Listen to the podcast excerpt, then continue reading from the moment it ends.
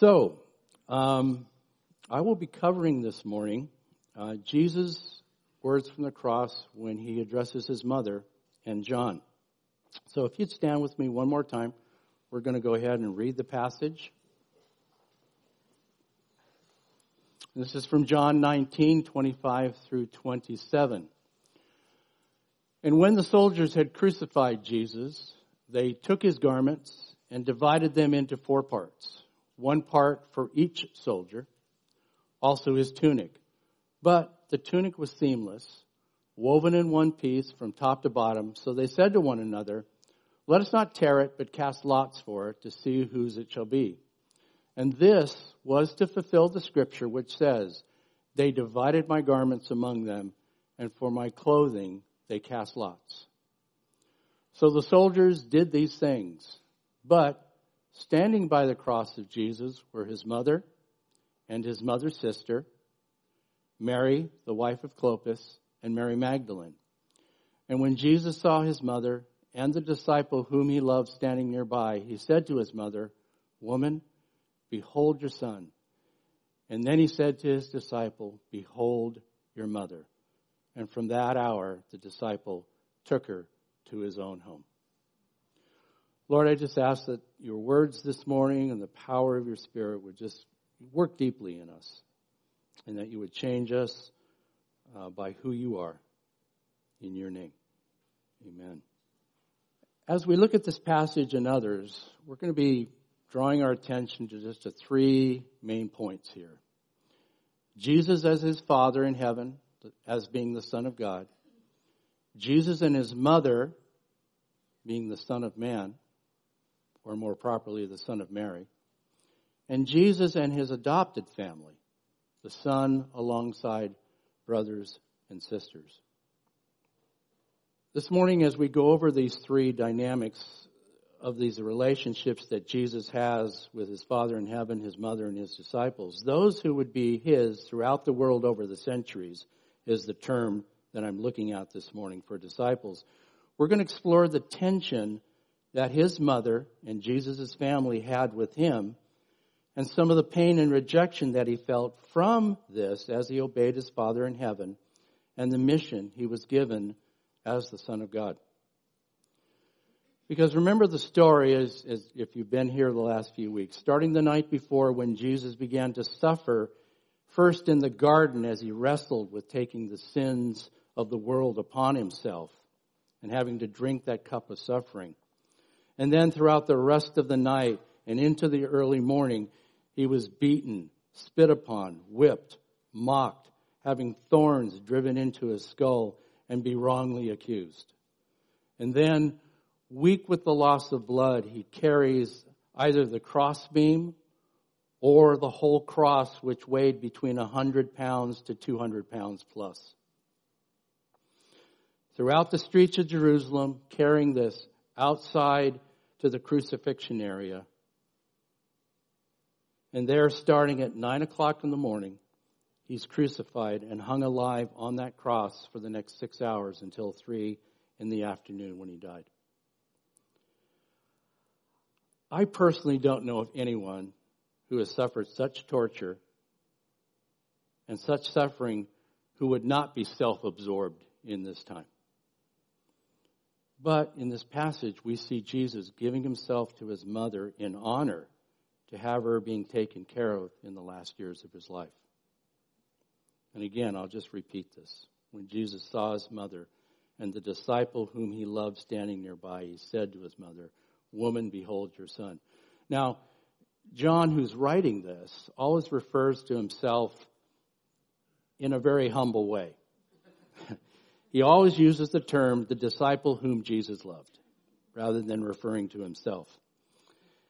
And so his mother, who is obviously suffering greatly, watching this, sees John, and then John is given the charge from Jesus here is your mother. And from that very time on, he takes her into his own home.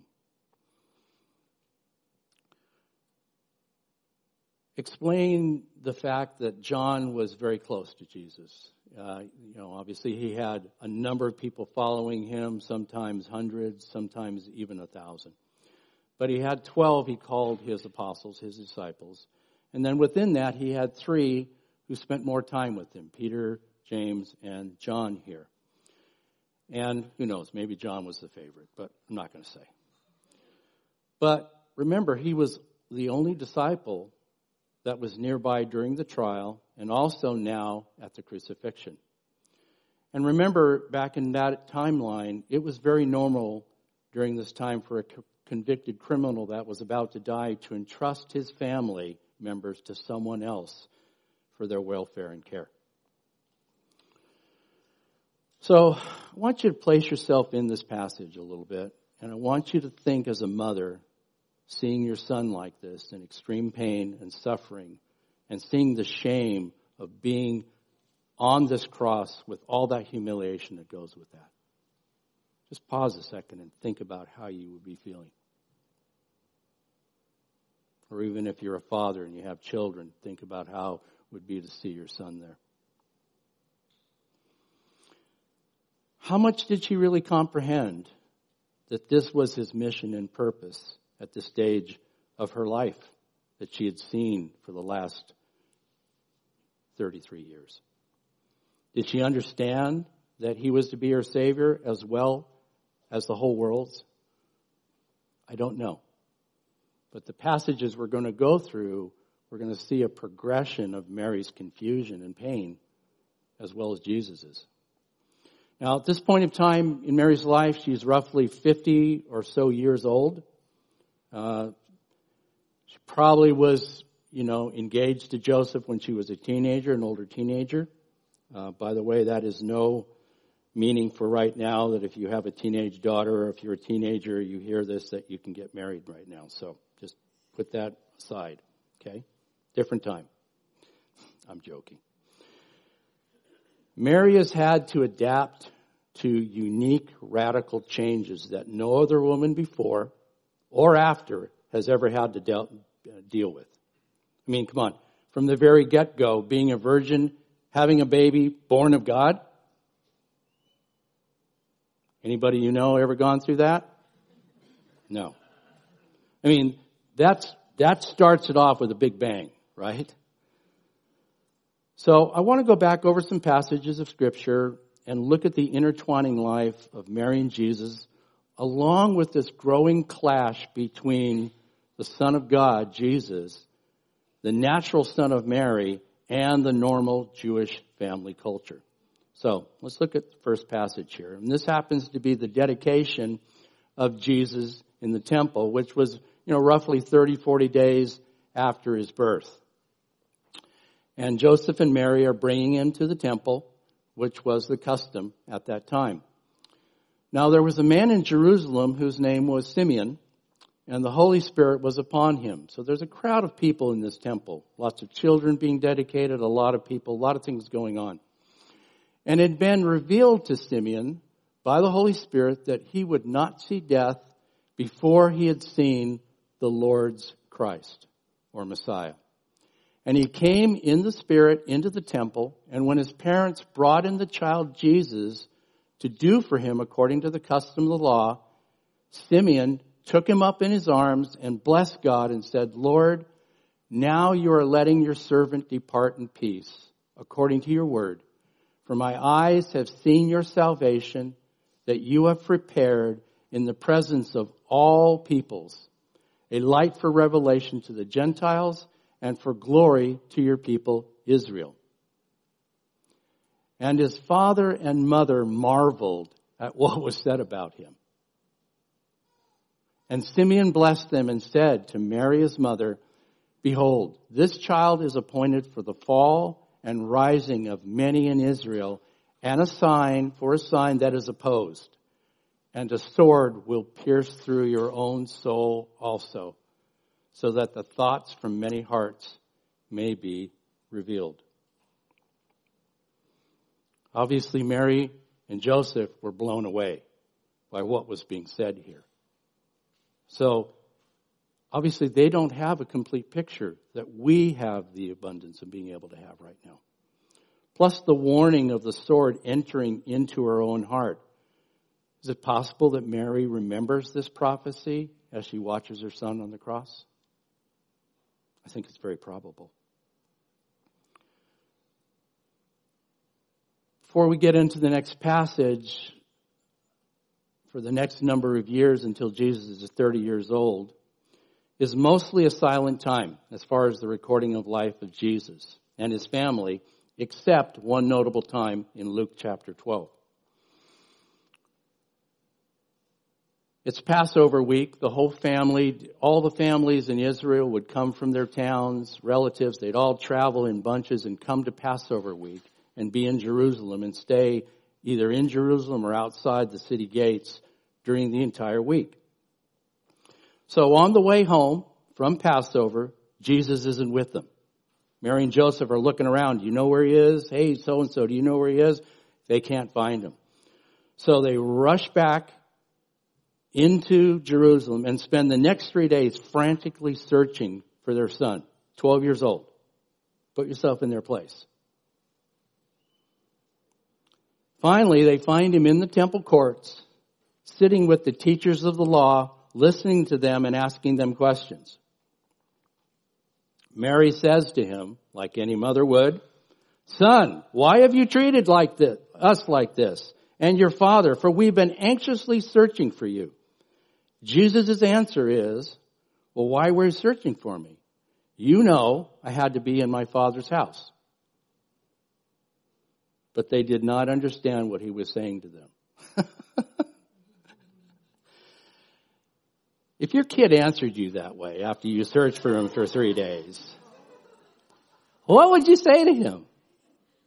What were you thinking? Did you lose your mind? Right? You can understand Mary and Joseph here. But Jesus is emerging. He knows what, he's beginning to grab a hold of what his Father in heaven is doing. Remember, he's growing in grace and knowledge of God. So he goes home with his parents, submits to them, and goes home. Pretty big incident. Now, remember, if you read the, the, the passages in the New Testament, especially Matthew, Mark, Luke, and John, you know that Mary had younger half brothers and sisters by Joseph. So it's pretty much given that before we go into this next passage that Joseph dies sometime when Jesus is probably in his mid twenties. So according to Jewish tradition, Jesus takes over the main responsibility as being the oldest son to take care of his mother and his whole family and possibly some of his younger siblings. So he provides by being a carpenter and an artisan. But at age 30, right around then, he's directed by God his Father to leave his family to go be baptized by this crazy preacher named John in the wilderness. Now I'm not being disrespectful, but definitely outside of the normal Jewish culture norm, right? guy who's dressed in this camel hair and eats locust and honey, and he's baptizing people, screaming out repentance for the kingdom of God is coming near. Definitely outside of the norm. So as he gets baptized, remember he goes into the wilderness to be tested, comes back anointed by the Father to proclaim the kingdom of God and to be shown as the Messiah of Israel. Big question that maybe you need to think about. How do you think his mother and his family reacts to this.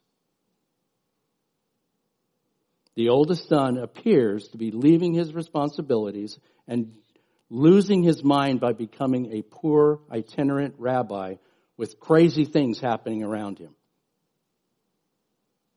That's where we lead into picking up this next passage and the story early in his ministry when he comes back to his hometown for the second time in other books, the first time he comes back to Nazareth, he creates a riot by his radical teaching and is nearly they nearly throw him off the cliff.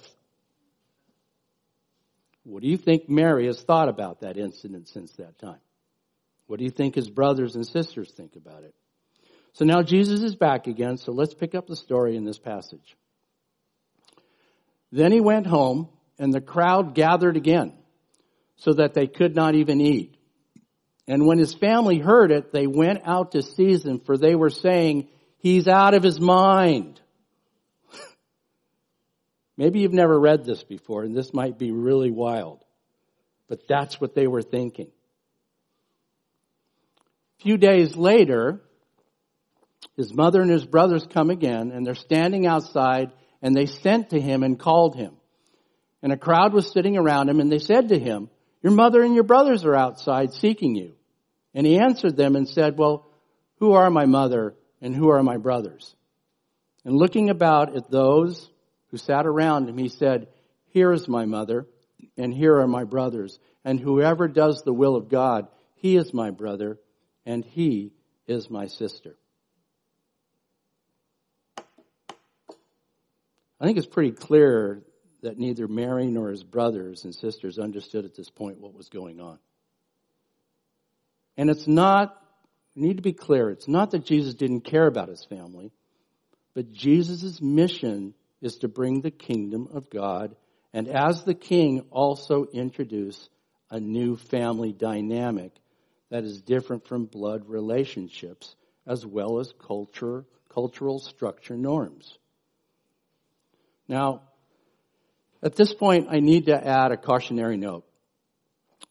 These passages, as well as a few others that we're going to be reading, is sometimes interpreted by groups of Christians in this country and around the world that if you have some kind of full-time ministry and some, some kind, you know, of outreaching, whether it be evangelist or a pastor or whatever that looks like full-time ministry, instead of maybe a quote, normal secular job that following Jesus here in this model is an absolute must. But I can tell you this has caused much pain and ruined many family lives over the years. And I'm just going to be transparent and honest. When I was first a full-time pastor and, and, and happened to be leading my own fellowship, that's how I was taught as a young man that family comes last.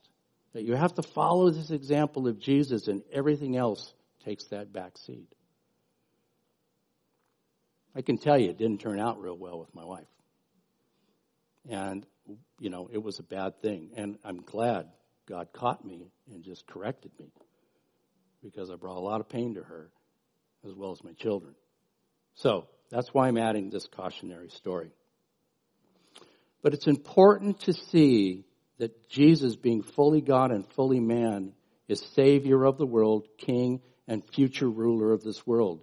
And He is the only one qualified to lead this kind of life that we see here. Okay? So what Jesus is saying here is pretty radical, but the next passage actually brings his point home even more. And again, pretty radical statement by Jesus here in Matthew 10. Do not think that I have come to bring peace to the earth. I have not come to bring peace, but a sword, for I have come to set a man against his father and a daughter against her mother, and a daughter-in-law against her mother-in-law. And a person's enemies will be those of his own household. Whoever loves father and mother more than me is not worthy of me, and whoever loves son or daughter more than me is not worthy of me. And whoever does not take his cross and follow me is not worthy of me. Whoever finds his life will lose it, and whoever loses his life for my sake will find it. If that doesn't hit you, it's a hard one.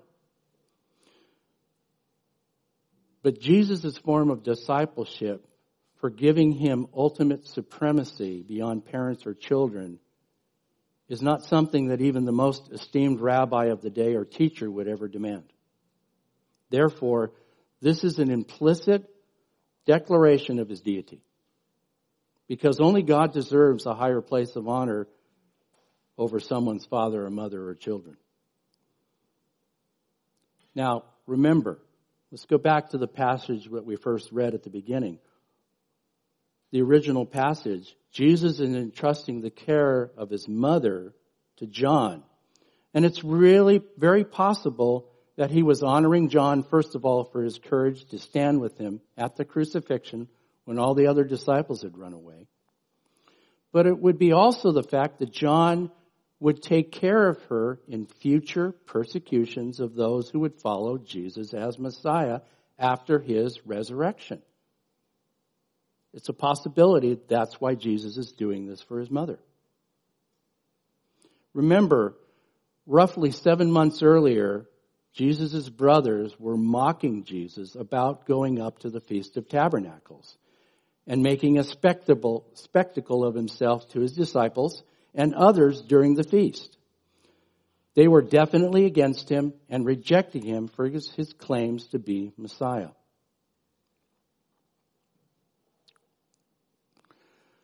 In Psalm 69, there, there are many Psalms, Psalms of David and others that wrote the Psalms, that are called messianic songs, meaning David or whoever wrote the song was writing about their own experiences but God takes them also as words for what the future Messiah would say to God. And I'm going to read this passage from Psalm 69, 7 through 9. He says, For I endure insults for your sake. Shame has covered my face. I have become a stranger to my brothers and an alien to my mother's children. Because zeal for your house has consumed me and the insults of those who insult you have fallen on me. Jesus bore the shame of family rejection and even somewhat fractured normal relationship with his mother Mary, as we can see in some of the passages we're reading here. Let's go to the next slide because I think we need to understand what the cross does what his death and his mission means. As we've seen here, as we've read some of these passages, the cross, his death, his mission can bring division or persecution, but it also brings, can bring reconciliation, healing, and restoration. Persecution and division is, is read throughout the entire New Testament. We read about this and also throughout the centuries that the church has existed on this planet as being those called out by God and following Jesus. There's written reports as well as witnesses about believers facing persecution and death themselves for the sake of his name. So Jesus as our forerunner suffers the very same thing that we do now following with him. And that's part of our heritage as disciples, as followers of Him. In fact, Paul says, all that will who live godly, all that desire to live godly will suffer persecution. It's a good promise to hold on to. Maybe you don't agree with that right now, but it's a good promise to hold on to. But healing, reconciliation, and healing and restoration, in giving Mary to John as the son of Mary, he is ensuring that she will receive healing and restoration from the hardship that she's had to endure being his mother. But as the Son of God, he is reconciling her to God through his death and the shedding of his blood. But not only her, but many in Israel and the entire Gentile world that would come to him in different ways.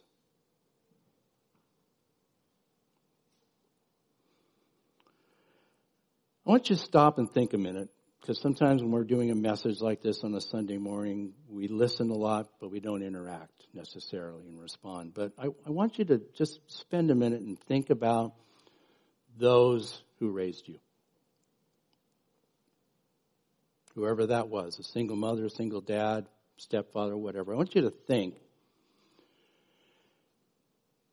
they're just like you.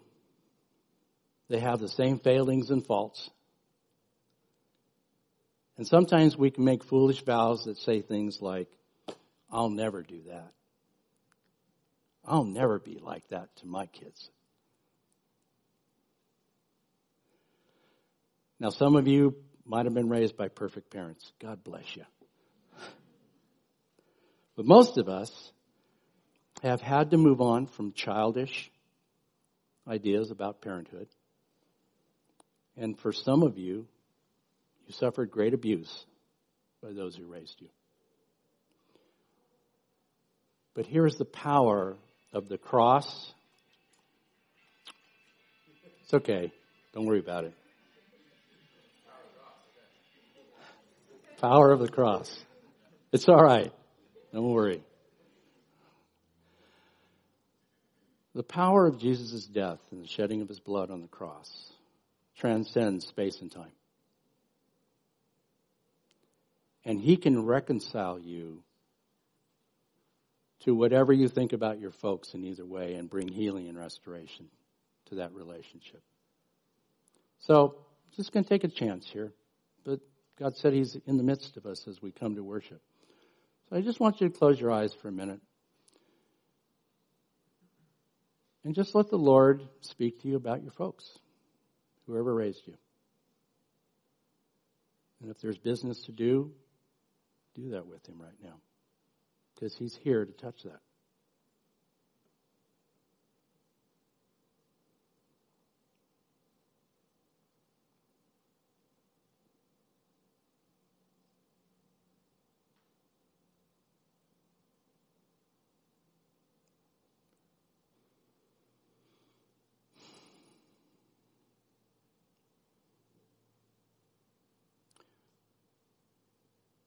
Father, we receive the reconciliation and the healing and restoration.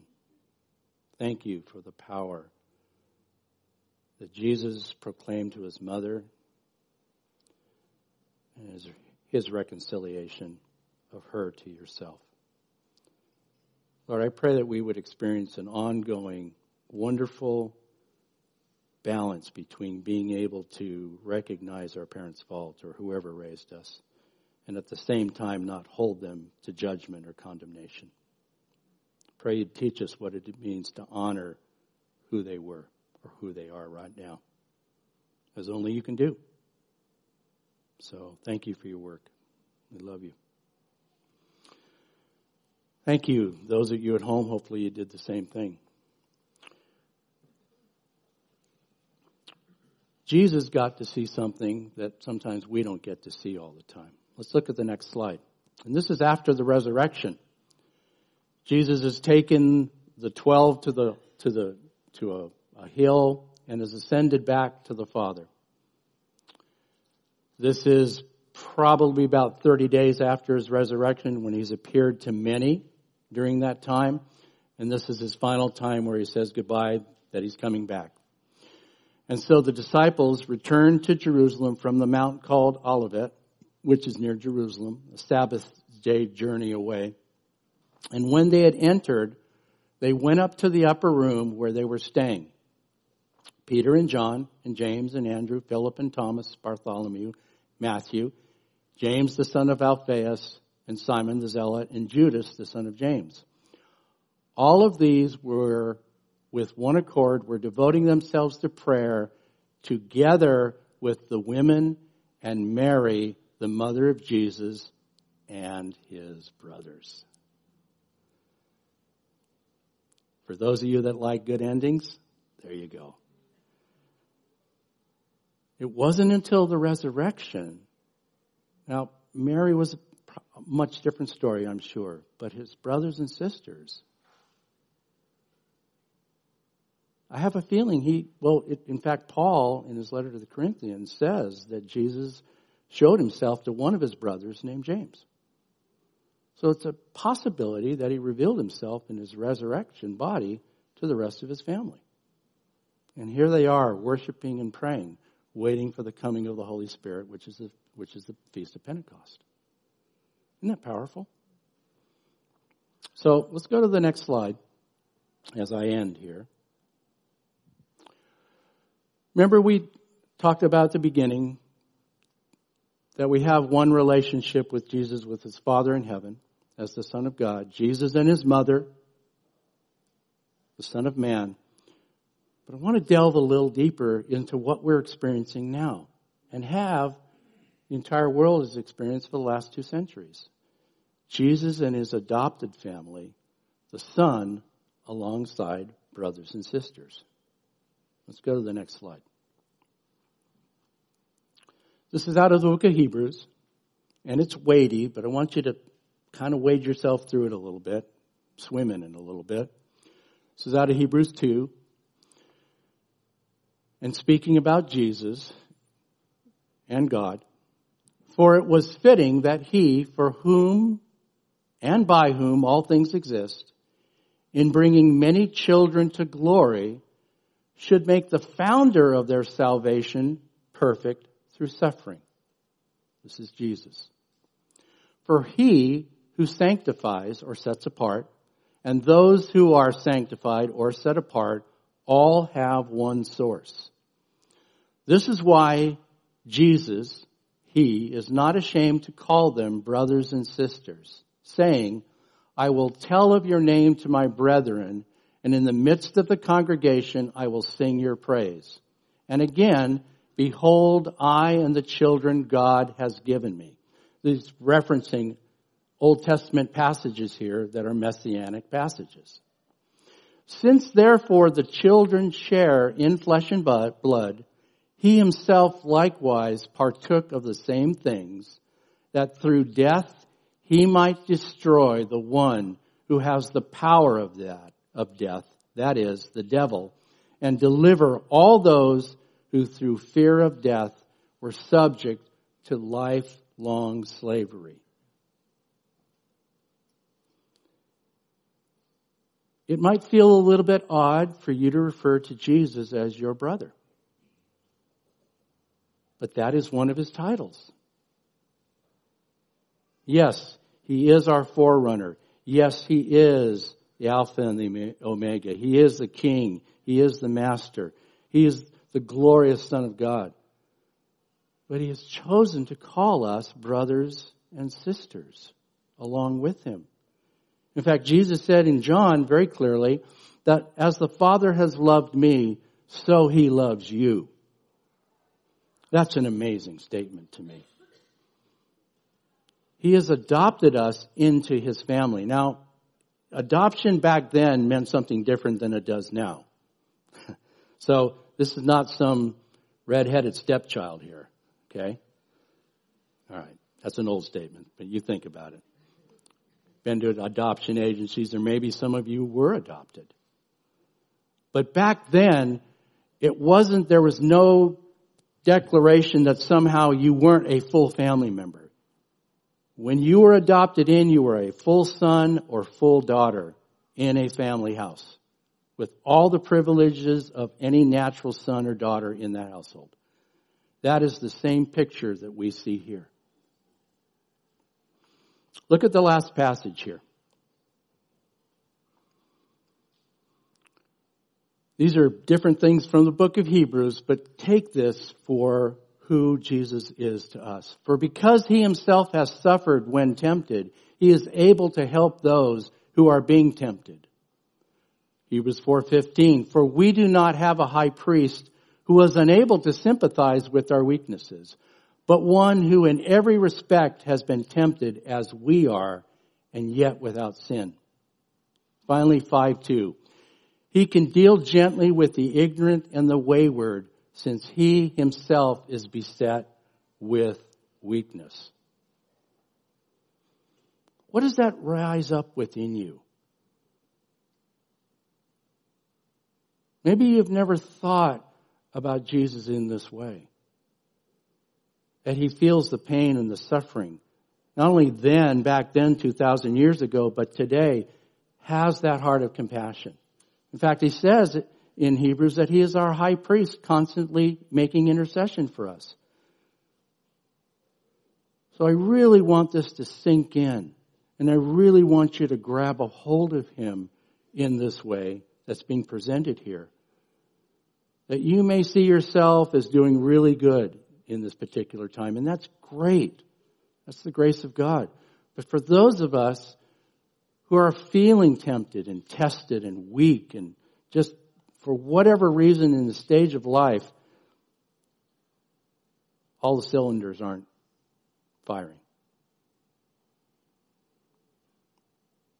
Because he has gone through those things, he is able to rescue you and deliver you and strengthen you in the midst of that.